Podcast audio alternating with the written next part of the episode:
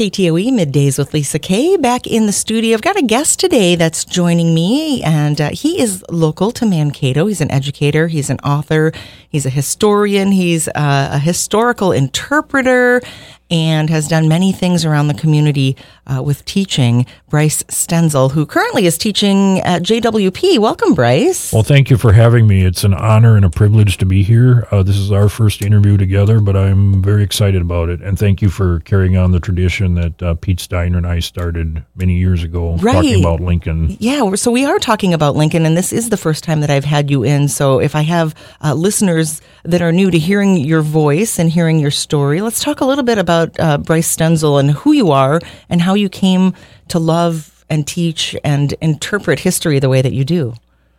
Well, I'm a native of, excuse me, I'm a native of Mankato. Uh, my father was a World War II veteran, uh, and actually, I think that's how it it really started. Because I'd hear stories, uh, both from parents and grandparents, but uh, now he didn't talk a lot about his actual experience in the war because I was very painful. But I knew uh, from an early age that he was very proud that he uh, he had served. Uh, he was in the First Marine Division in uh, the Pacific in World War II. Fought at uh, Guadalcanal and several of the other big battles that were there. Um, amazingly survived, and of course, if he hadn't, we wouldn't be having this conversation. But more important, uh, he instilled in me this sense of, of patriotism and duty uh, to to country that uh, that I still carry with me. And so, the things that I do are really a, a manifestation of that. At what point in time when you were, were growing up and becoming a young adult did you realize like this is where I want to be with education and education in history? Because I mean, we talked before we turned the mics on. Uh, history is really about stories and telling stories. Yes, absolutely. Um, I think it was it was early on, but by the time I was in fifth grade, Okay. uh, I I knew I I had a very good uh, fifth grade teacher, um, Mr. Matheson, who might be listening. uh, at any rate, um, he told us stories, and we learned a lot about American history. That's where my my mind really got opened up to what was all out there as as far as America's. We, we studied at westward expansion and so on uh, in fifth grade, and at that point, it's like, yeah, I want to be like that. I want to do that.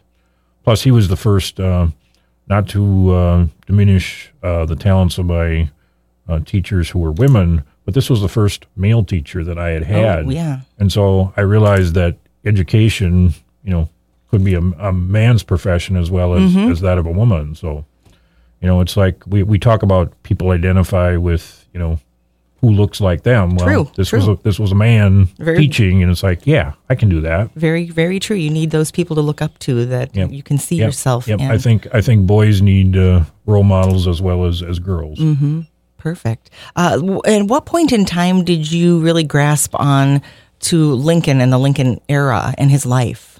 Uh, That was even earlier. Um, as a young boy, I, I liked to read, and as you said, uh, my mother used to read me stories. And then when I got a little bit older and could read myself, he was one of the first people that I um, I gravitated to.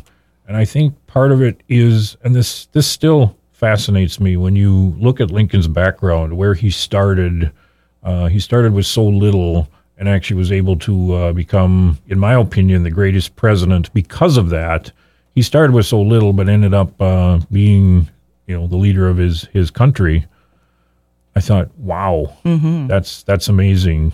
You know, it, it it is true. We we do live in a land of opportunity. Uh, if he could do that, you know, what might I accomplish? That was kind of the kind of the thought process. And then through the years, you have developed, uh, well, books, um, Mm-hmm. speeches. Like you said, you're a historical interpreter. So we also often see you what presenting like great speeches from Lincoln, or or how how do you how and do you that, use that? and that actually started in high school. I was actually in the Lancer marching band, which still exists. Yeah. Uh, and the year that I was a senior in high school, we actually took a uh, trip out to Washington D.C. Okay.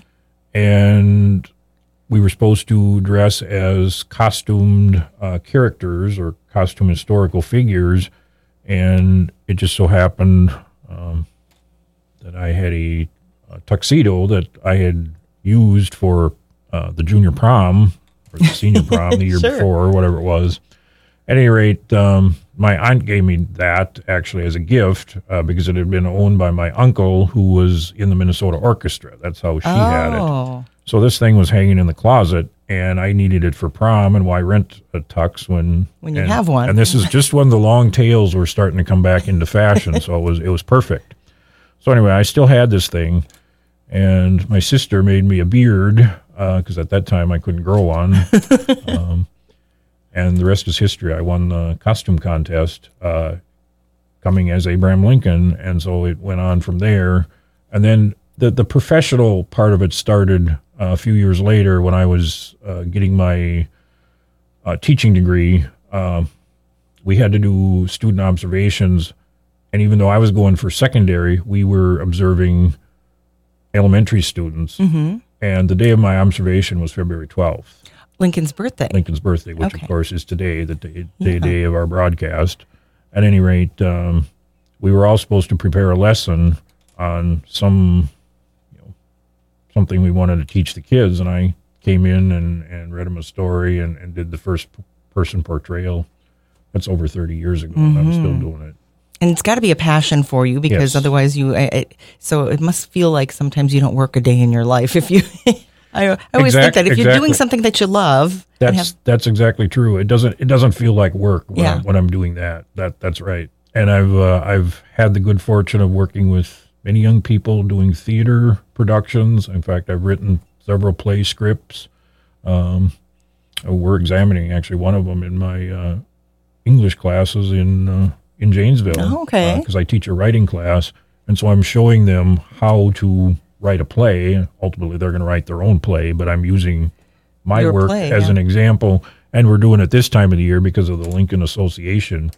But yeah, uh, theater theater does work. It, it's a way to bring these characters, these stories, as you said, literally to life. Well, I was telling you both my I've got my two youngest out of my four are are big history geeks. Um, not necessarily about the Lincoln era, but one of them is is so hooked on World War II. Uh, my youngest one, my daughter, who's in eighth grade right now, just can't get enough of those stories, and she'll she'll come home and tell me those stories. Which means she's learning something at school. Absolutely. So um, those educators are doing a great job. Uh, you're continuing to educate um, general public. I know that we there's a couple of events that we want to talk about that you're involved in. Where do you want to start? Do you want to start with our um, uh, with the one that's coming up? Yes, Uh, actually, community there's, ed? there's one coming up uh, this evening, February 12th, uh, and that will be at the Lincoln Community Center. And I'm doing this uh, in partnership with uh, Community Services, Independent School District 77, but also uh, with the American Legion Post 11 and Friends of the Boy in Blue Civil War Memorial. They've actually sponsored uh, this presentation, but I'm doing a uh, living history portrayal of Lincoln at the Lincoln Community Center, which seems altogether fitting and proper uh, to do it there. But it will be uh, a two hour uh, presentation where I actually uh, talk as Lincoln, but uh, give his give his biography, the biography of his life. Oh, on- as him. Okay. as him on Okay. the 215th anniversary of his birth, Wow. which is today, February Yeah. 12th. Oh, and so if people, I know that's tonight, but if people are still wanting to get involved in that, is can can It's we free. still? It's free and open to the public. Okay. Uh, just come down to the Lincoln Community Center, and I wish I could tell you which room uh, they have me assigned to. Uh, we're not sure yet. Okay, But, uh, they'll probably have signs up, or uh, yes, it'll be clear yes. once uh, you Melanie get there. Melanie Schmidt uh, assured me they'd have signs up, so uh, we'll be we'll be uh, taking people who who wish to attend that. What time does that start tonight? It be it starts at seven. seven Okay. Runs seven to nine uh, this evening at the Lincoln Community Center, All right, we'll be reminding people of that once and, again. that- and that's free and open to the public. That's free. So uh, if you don't have any plans tonight, that's definitely, we'll put that on the calendar for you. We're going to take a quick break here on KTOE. We'll be right back with Bryce Stenzel. It's Lisa K. Middays. Our guest on KTOE today is Bryce Stenzel, who is a historical interpreter, an educator. Uh, there is something coming up on uh, March 23rd that we should talk about, uh, and it's a symposium. And what is that about? Well, this actually started uh, a few years ago. I was involved with uh, the recreation of, and that's what it was. It was a recreation because all we had to go with were pictures. Okay. Uh, but a recreation of Mankato's Civil War Memorial, which is the Boy in Blue. Uh, and today there's an organization known as the Friends. Uh, as I said, they they're co-sponsoring this uh, this lecture. uh, for me. But also, they're putting on their own symposium in March, March 23rd. This is the 11th annual Civil War Symposium, where we actually have speakers, we have costume and historical interpreters, we have historians, we have displays. You know, you're, you're immersing yourself in the Civil War era. Okay. And the idea behind it is well, first and foremost, it's a fundraiser, and we're still raising money, even though the statue is built now, uh, built and dedicated. That came in 2015. Actually, it took about four years to, to do it, four or five years to uh, reconstruct it. But anyway, now we're raising money to not only help preserve the memorial or help the city of Mankato, who actually technically owns it, uh, but we uh, we're kind of a um, you know think of it like an endowment fund type group. We we raise money in case uh, something breaks down and you know the city doesn't have the money to Yeah, fix the it upkeep and we'll, we'll make sure that, that that gets done. But also, uh, we've expanded our outreach to include uh, the restoration, uh, in some cases, or the resetting of Civil War era headstones oh, uh, in local okay. cemeteries. Okay. Uh, we're concentrating right now on Glenwood, but uh, we'd like to expand the outreach to some of the other because there's there's over 682 Civil War veterans right here in Blue Earth County. Oh, I did not know that. And that's Okay. that's how many names are actually inscribed on the memorial in uh, in Lincoln Park. Okay, it's interesting. I've taken with the historical society some of their um, uh, their cemetery tours, and you do notice some of the really old stones that it would be nice if so th- that Yeah, some of them are some of them are buried in the ground. You can hardly see them. Some of them there's just a you know part of it that's still sticking up above ground. broken or or, worn down. Yes, and these these pardon me these veterans uh, paid a, a high price. They, they should be remembered, in my opinion,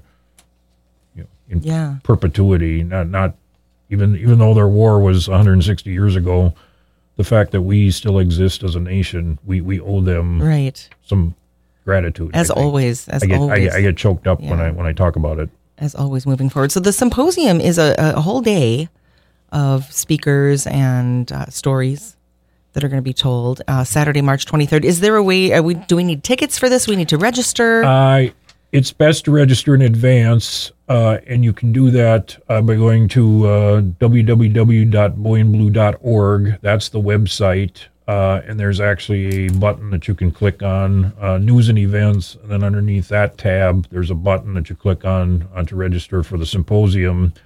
It's thirty dollars for all day, and that includes lunch. Uh, they give us give you a very uh, nice lunch uh, through the American Legion Post Eleven okay. um, and, and um, VFW Post 950. They're all in the same building. Uh, it used to be the Morrison Aerie for people that have lived in Mankato for a long time.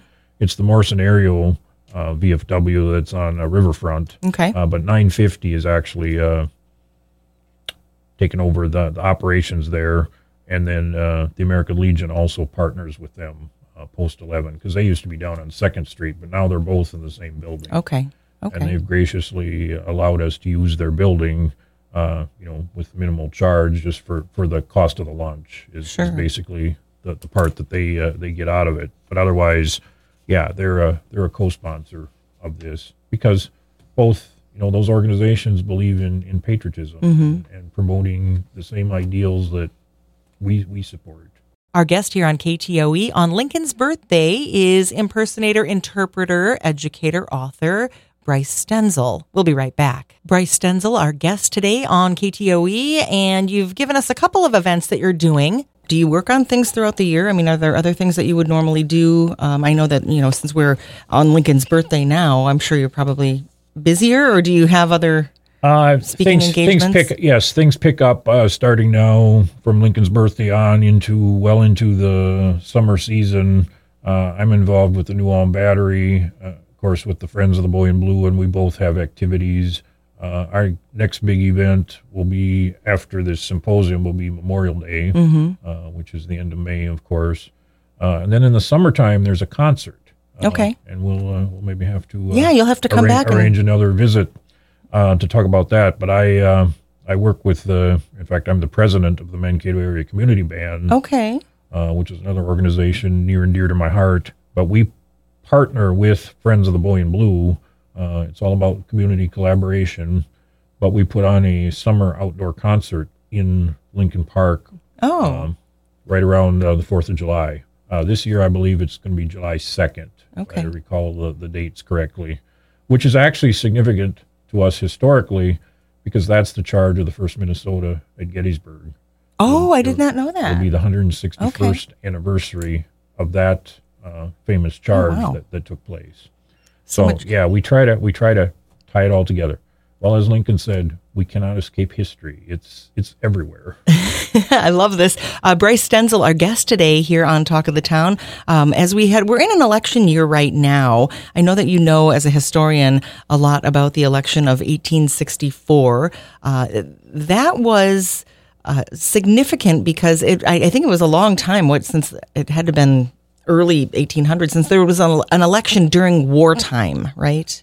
Like yes, it- actually, it's considered the first election. Now, you always have to be careful because somebody will come back and say, "Well, there was one before that," but it's certainly considered a pivotal election, as you said, because it took place during wartime, and it's one of the first times in history where a major nation at war with itself, which was the United States at the time, mhm, uh, Civil War. actually held a presidential election or election of a leader in the midst of wartime. I mean, Lincoln was determined that this election take place, even though he had uh, grave doubts at one point that he might be reelected because the battles, you know, weren't going well. Right, so this would have been his second term. This would have been his second term. Uh, he was running for reelection, and he even penned a lot, uh, memorandum in August. It was August 23rd of 1864, where he uh, was actually telling his cabinet members. Now they had to sign this blindly. They had to. He put it in a sealed envelope, and they signed their names on the back. So it was it was a trust thing. He says, "Here, you know, trust me, sign this." But what the memorandum said was that if when, or I should say, when the election happened and we were we were defeated, uh, meaning his administration, uh, we would pledge our support to the incoming new administration Oh, okay, see, I got just tingles right there. and, and, and try to and try try to do whatever we could to save the union because after we're gone, you know, the new administration's Right. coming in under the pretense that the war was a failure and would basically be given the Confederacy what it wanted, which Mm-hmm. was its independence. So we can't save it afterwards. We have to pledge our support and to try to right, because that was his main goal. try, try, try yeah, try to try to preserve the union be, be, be- before we couldn't. His main goal was to preserve the union. Yes, absolutely. And and abolishing slavery uh, became became a part of it. Right. Uh, he realized did that it did it become a part of it, or was it always a part of it? Did he once think the other way? that's a good question. Um, no, as far as Lincoln personally, his own beliefs was he, he hated slavery. Okay. And he never owned slaves. I'm glad you asked that question because there is a misconception that Mm-hmm. somehow Lincoln owned slaves. Uh, they're confusing him with some of the earlier founding fathers who did. No, Lincoln came from an anti slavery background, hated slavery his entire life. But being the president, he realized uh, just because I hate it personally, don't mean that it automatically goes away. I have to do what's in the best interest of the country, Mm-hmm. country, as a whole. And so he took a gradual approach to emancipation, leading some people to think that he wasn't sincere.